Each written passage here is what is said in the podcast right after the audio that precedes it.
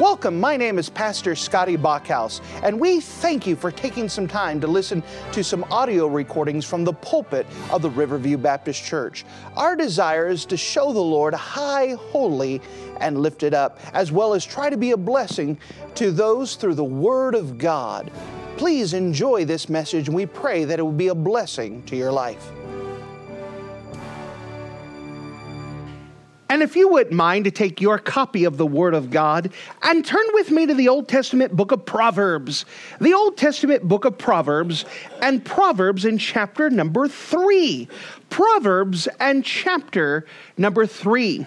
This year, we're placing an emphasis on the fear of the Lord as the beginning of wisdom. And we have a desire to obtain wisdom, to find wisdom.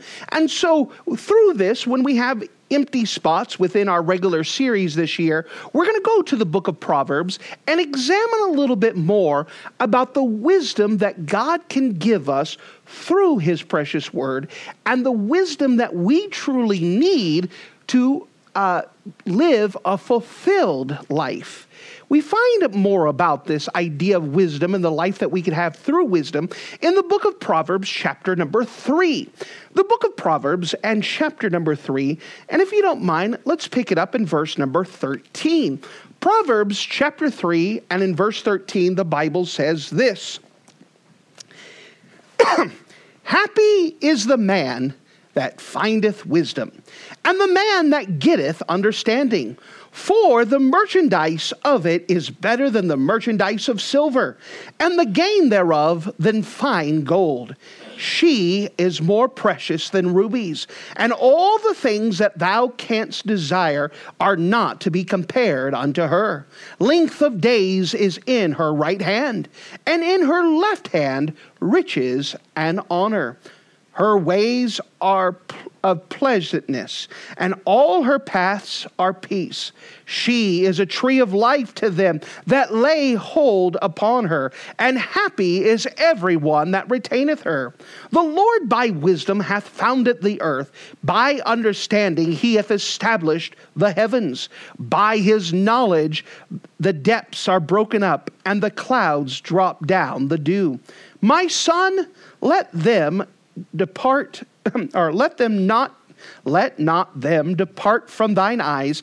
Keep sound wisdom and discretion. So shall thy life be unto thy soul, and grace to thy neck. And if you're in the habit of marking things in your Bible, would you mark a phrase that we find in the book of Proverbs, chapter 3? The book of Proverbs, chapter 3, and notice with me in verse 13 Happy is the man that findeth wisdom. Happy is the man that findeth wisdom.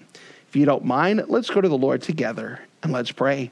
Dear Heavenly Father, thank you again for you being a wonderful God. And as we come up to you, we do want to have happiness in our life. We want to have a life that is enjoyable, a life of peace, a life that's not wrecked with sin and strife, not with consequences of sin.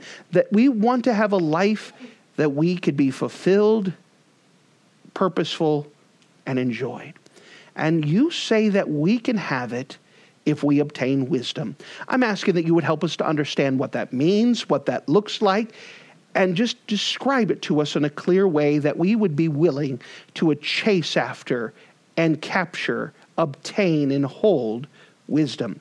Once again, I dare not try to explain things in my own intellect, my own way.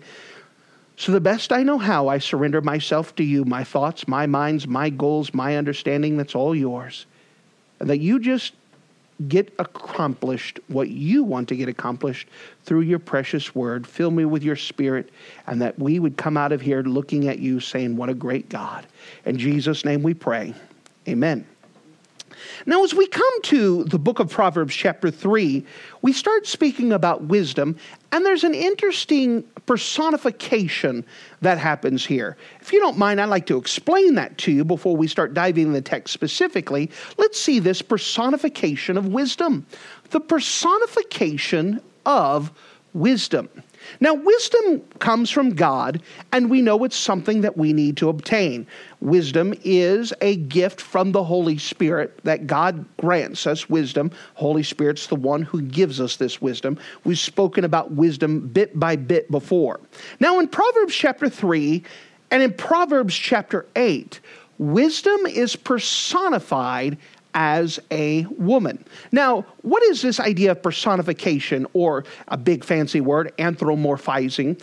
It carries the idea that we're taking a concept and we're trying to turn it into a person, so therefore we can have a better relatability with that concept, with that idea.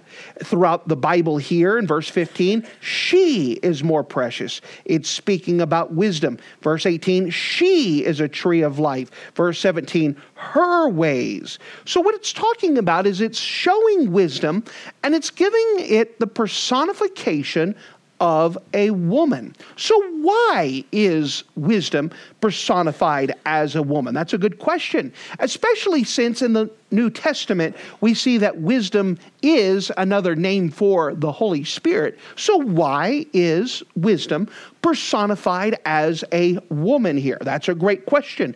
Let's go ahead and understand this and why it is being done. Now, we know that as you are taking a concept like wisdom and you're turning it into a personification, turning it to something like man that we could understand to. And by the way, people do this, right? Have you ever taken a toy and you talk to it and or an animal and you put human traits to it and try to relate to it? We we do that all the time. We personify things. We anthropomorph it, trying to turn it to more of a man because we have a better relatability you know, uh, I'll just sidekick it really quick. Some of us have cats. And we try to make human feelings, thinking, and justifications of the cat that the cat honestly doesn't have. That we say, oh, look, my cat loves me. Your cat probably doesn't even realize you exist.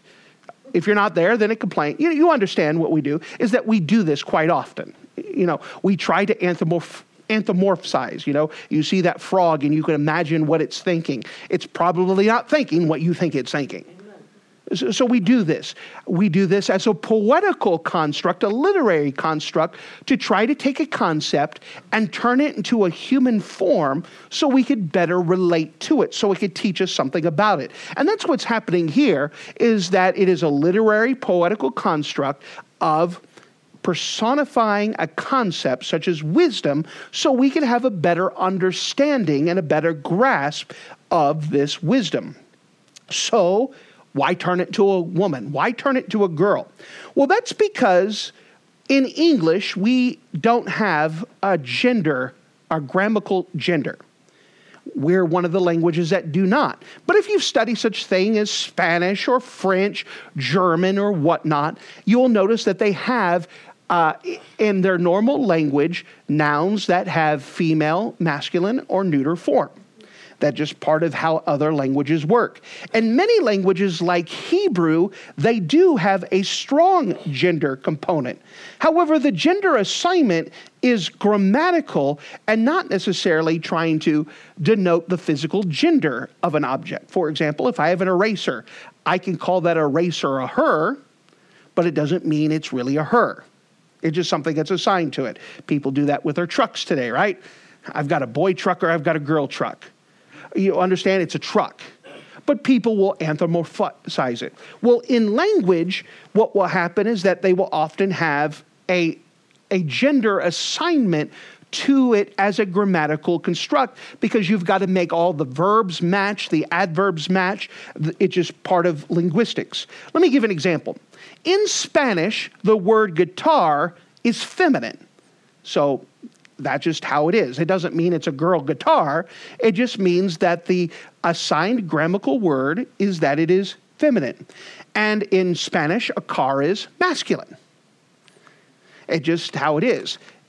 Just to confuse you even more, the Spanish word for masculinity is a female verb, a female assignment. Just how it is. It's just, it doesn't mean that it's girl or it's girl ish, that if you have a car, you're masculine. It just carries the idea that's how their languages work and that their nouns carry with it an idea of gender, male or female. Well, in Proverbs, the word wisdom in Hebrew carries with it a, a female component. And so, in order to make all of the things match, they're going to continue to use that female component, not denoting that it is female, but it is just trying to make all of the language mat- match. For example, you don't want to say, wisdom, she goes out and give it to him. That would be confusing. You need to make everything match all the way through it. So, as you're turning it to a literary construct and you're personifying it as a woman, in order to make everything match, you have to make it match its gender case, which is going to be female. Does that make sense? Yeah. Now, since Solomon, who understood Hebrew and hadn't understood how language works, carried on through it since it's feminine, anyways. What let's go ahead and carry it with this picture that she's a woman. Now, what's going to happen is that they're going to contrast Lady Wisdom with another lady that pops up all the way through Proverbs, Lady Folly. So you're going to have these two things. It helps set up this political thing. Since it's already in female case, let's go ahead and keep it female. And let's go ahead and match because now we can have apples to apples. Let's compare a feminine example of wisdom compared to a feminine example of folly. Does that make sense? We know that people like to do the gender wars, so it'd be funner in some people's mind, I don't know if that's a correct word, to make it, well, the bad guys men and the good girls are, uh, good people are women. You know, some people might enjoy that, but it doesn't put an accurate comparison. It is a better comparison to be able to have two ladies, one of them personifies wisdom, and the other one personifies folly. And you could look as we're turning it to a personification what does wisdom look like? What does she dress like? How does she talk? And now, as we're making this personification, we get a picture in her mind someone who is eloquent, someone who carries herself well, someone who watches her speech, as in comparison to Lady Folly, who is dressed not appropriately, who uses her words that come out like honey to draw people in, and that she has an ulterior motive, and that if you get a hold of wisdom, you're going to have a good life. If you get a hold of Lady Folly, you're going to end up wrecking your life and going to destruction. And we can have that in our mind as pictures. Remember, we think in pictures. So instead of saying the word wisdom and the word folly, if you could get in your mind a picture of wisdom of someone who is eloquent, graceful, someone who has culture, someone who carries herself well, someone who's someone that you would enjoy spending your life with and not making you miserable, as compared to the cheap thrill of the moment, the one that's going to give you a pleasure for a season and then destroy your life and everything that goes along with it. To have someone, if I married a lady like Folly, then I'm not going to have a good day, uh, life. I'm going to have someone who's going to nag me all the time and someone who's going to tell me I'm worthless and use all my money and run up, you know, you understand. But if I marry someone like Lady Wisdom, I'm going to have someone who's going to be a partner in my marriage and that we're going to work together to help each other succeed. You understand? We have these pictures here. And so Solomon's doing this for this idea of to show the picture, to do a comparison that just by looking at the way they dress and the way they carry themselves, good, bad. Good, bad since I'm here, I'll kick this cat again too. Do you know that there's a way that people dress that could identify whether you are good or bad? There is this idea of how you carry yourself, how you dress, how you speak that personifies wisdom or folly. So, as Solomon is encouraging others to find lady wisdom, what happens when someone finds wisdom. Let's dive into the text now. We see, next of all, finding, um, finding wisdom brings happiness. Finding wisdom brings happiness.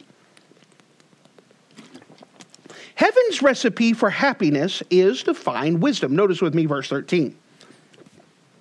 Happy is the man that findeth wisdom, and the that and sorry, and the man that getteth understanding. The Bible consistently teaches that there could be no happiness without holiness. The lost world looks for happiness everywhere. They look at happiness under every corner, every crevice, every dark spot, every high spot. They look for this and they look for this. And their goal is to find happiness. I just want something to make me happy. And they, what they do is they fill themselves with little things that will make them have a moment of pleasure, and then they're left more empty than they were before. They look for happiness in drugs. I just want to forget. But they end up seeing there's more consequences. Well, I find happiness in this cause. But what happens? That cause runs out and it didn't bring happiness. Well, I find happiness in companionship. But if you put all of your hopes in that companionship, what happens when that companion lets you down? You understand that the world is looking for it all over the place, except for the one who could give us permanent, lasting happiness. And that is the Lord Jesus Christ that comes from Him. They think they could find it in pleasure, money, marriage, religion. But without God and without His Word, these approaches to happiness are impossible possible. Notice as the Bible describes this more in verse 14. For the merchandise of it, what is this it? Of wisdom and understanding. The merchandise of wisdom is better than the merchandise of silver, and the gain thereof than fine gold. Wisdom, when it's gained, it's better than silver. Wisdom, when it is gained, is better than gold. Now, again, you talk to someone who has happiness as their goal, and you say, Do you want wisdom or do you want a million bucks? They'll pick the million bucks because they think that somehow that million dollars will give them happiness. That million dollars will never buy them happiness. You cannot buy happiness. You could buy a tiny bit of pleasure for a season, but it's going to be empty. You could ask all those billionaires out there who are miserable that it never satisfied and it never made them happy. Wealth cannot buy that happiness. Wealth cannot buy us one moment of time. Wealth cannot buy love. Wealth cannot avert hate. It cannot buy peace with God. But you know what? Wisdom can. Wisdom can do all of those things. Notice, if you don't mind, in verse number 15. She, speaking about wisdom, is more precious than rubies. And all the things that thou canst desire are not to be compared unto her.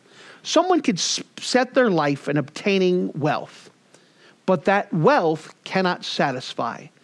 But if you have wisdom, you could use that wealth wisely. Someone who's wise knows how to use wealth. But someone without wisdom doesn't know how to use it and thinks it's going to make them happy, and it will not.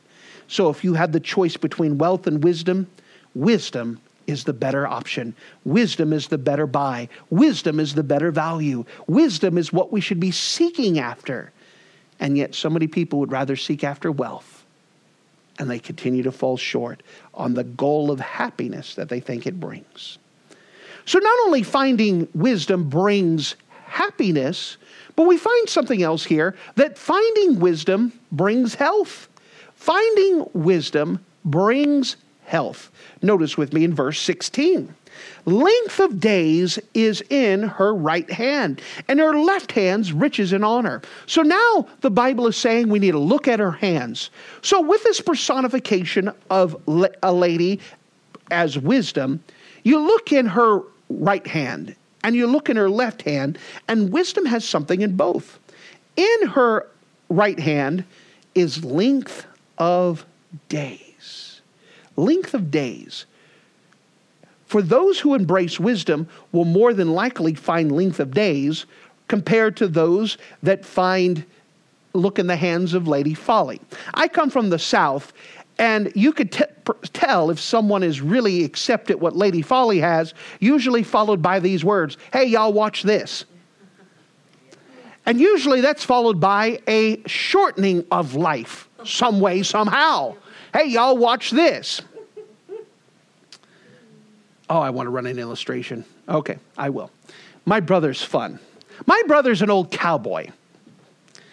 And um, my brother would ride uh, broncs and he would ride bulls. I would ride broncs, but I would never touch a bull. I'm not stupid. He was.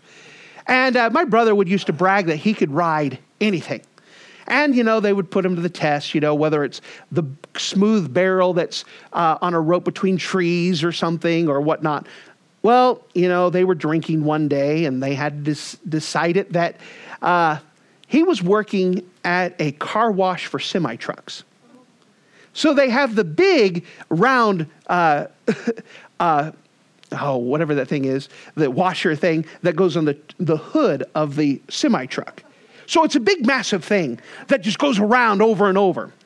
And so, you know, they're drinking and they're like, hey, y'all, watch this. And so they dared him, and my brother could never stop a dare. That's when you know that you're chasing after folly, when you could get someone to dare you. So they said, I bet you can't ride that spinning thing. He says, Oh, yeah? So he gets on it, he gets around it, puts his knees around it, legs around it, arms around it, and they turn it on and woof, and he flies off.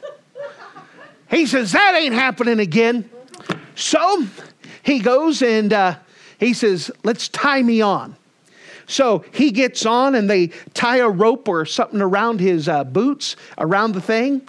And then they tie something around his hands. But you know, you don't want to have ligament marks, you know, uh, that you're tied up. So they put some towels around him and then tied it on.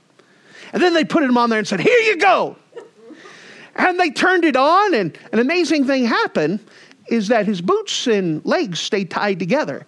But the lig- things that the rags that were holding to make sure he didn't have the ligaments slipped off. And so now his legs are hanging on and he's spinning around and around.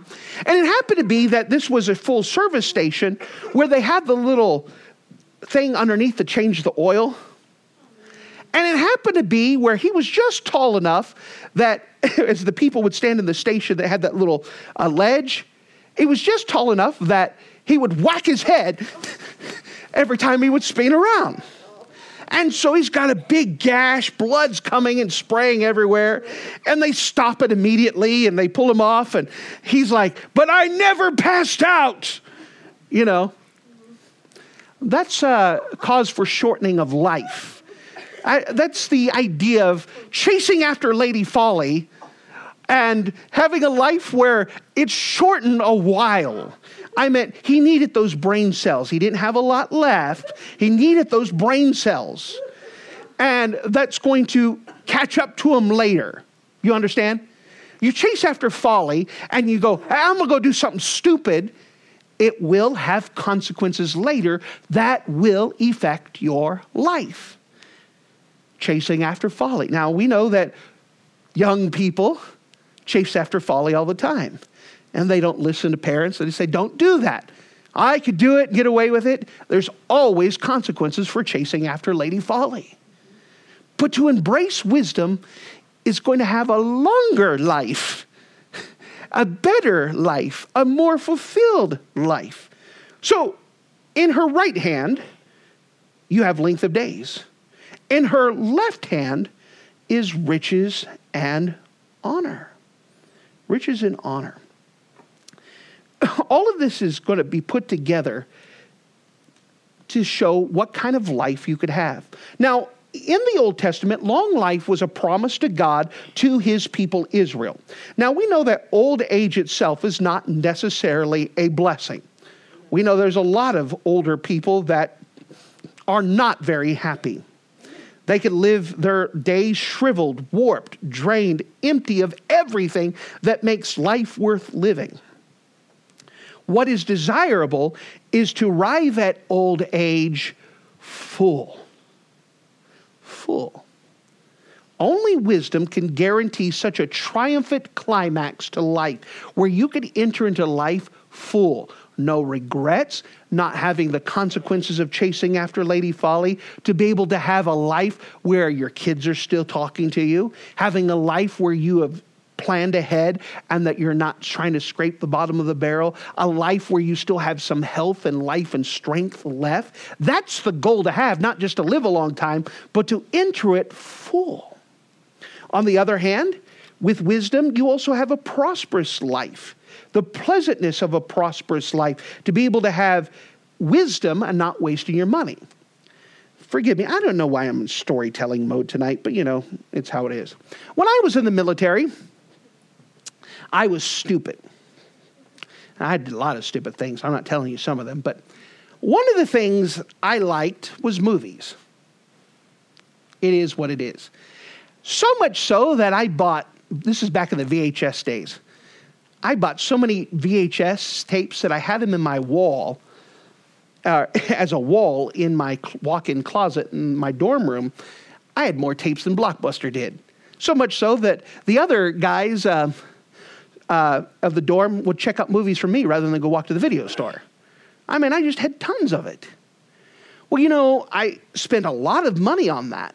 I could have saved it, could have said, you know, I'm going to go save for college, save for kids, save for life insurance, save for something, save for whatever else. But nope, foolishness, I spent it all on garbage. I mean, how many of you have a VCR that you functionally use every day today?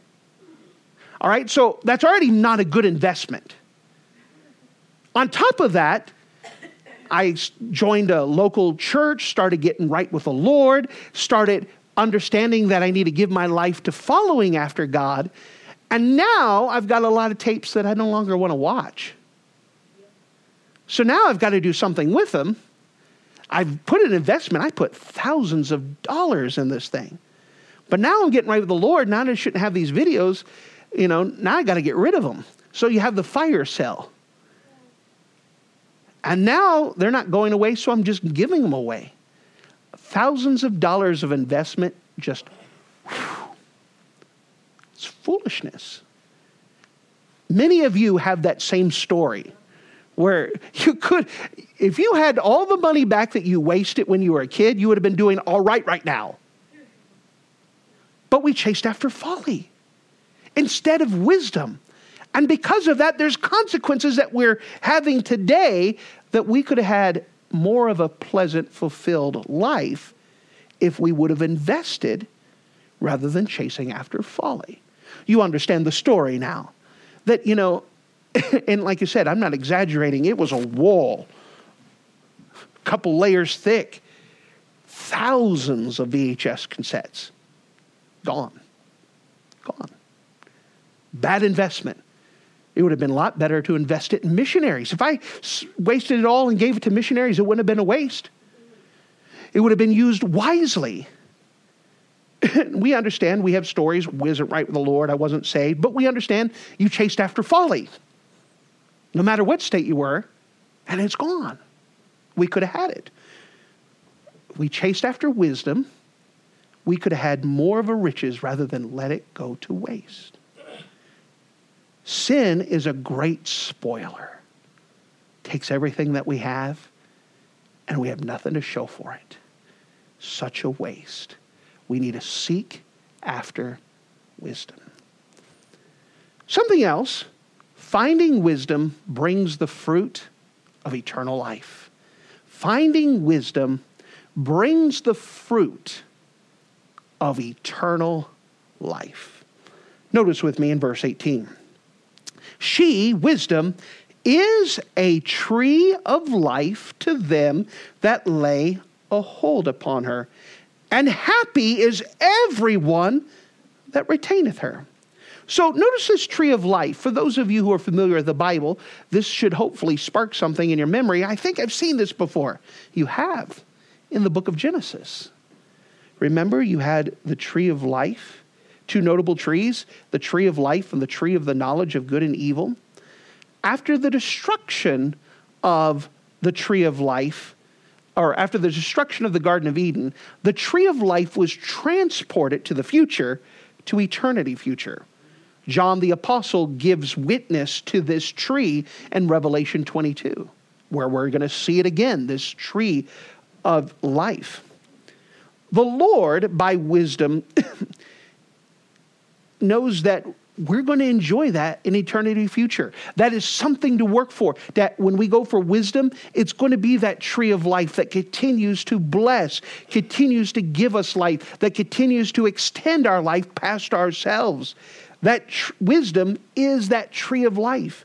If you're comparing the two trees, do I want the knowledge of good and evil or do I want the tree of life? Do I want to be able to know how horrible and awful I truly am? Or do I want to invest in the tree that's going to extend my life and let it be pleasant for the rest of it? I mean, you go back to Adam and Eve and say, all right, right, I know you just sinned, there's consequences. If you go back, would you make a different choice? Yes. That tree of life would have been the one to stick with. Notice as it goes on, it starts speaking about God and his wisdom. Verse 20, uh, verse 20, uh, sorry, verse 19. The Lord by wisdom hath founded the earth. So as we go to wisdom here, we see that the Lord by wisdom established and created the universe. The creation of all the world was done by God's wisdom. What do you mean by that? Because God knew how to make everything work together. If you look at our world and how it is put together, it is fascinating. To take one element and to take it away would cause the whole thing to collapse and to fall apart. Everything has to work in uh, harmony. There is a panorama of creation that everything has to work together in its specific thing, or it doesn't work at all. It's an all or nothing type thing. And God, by wisdom, to put it together, have how fast our earth spins, how far away to put the earth from the sun, even how close to put the moon to go around it. All of those things work together in the panorama of creation. And God put it together by wisdom. He knew how to put it together. God created everything to be perfect, to work together. We know that wisdom doesn't wisdom doesn't bring us to nothing, it brings us to the one who created everything. Notice as it goes on, Verse 19, for the Lord by wisdom hath founded the earth, and by understanding he hath established the heavens. Verse 20, by his knowledge the depths are broken up, and the clouds drop down by dew. So, just as amazing as creation is the study of the Genesis flood, which rearranged the world, that brought the consequences to sin, that made the world to what it is today, and to see how God had organized it. After all, before the flood, the earth was two thirds land, one third water. Today we have two thirds water, one third land. Where did the water come from? Well, God had it put in store with the depths of the sea and over the canopy. He caused it a chain reaction for it to fall. He made the flood to to rearrange the world. All the things that went with it. You could go to a creation seminar that we'll do later on this year. We'll explain it more. But it, it, it works together perfectly that God got accomplished what he was going to do. God knew what he was doing and he did it by knowledge. Solomon tells those who desire to pass this test to see how they will bow to wisdom or not is to notice what he says in verse 21 My son, let not them. Notice this word them. So, this them is a plural pronoun. What is he talking about? Let not them. Well, in the context, notice in verse 19, wisdom, uh, wisdom, understanding, and verse 20, knowledge. Wisdom, understanding, and knowledge. Solomon says, Let not them, wisdom, understanding, and knowledge, depart from thine eyes. Keep sound wisdom and discretion. We know that these are not synonymous terms, these are terms that we need together wisdom, knowledge, and understanding. We need all three of those things.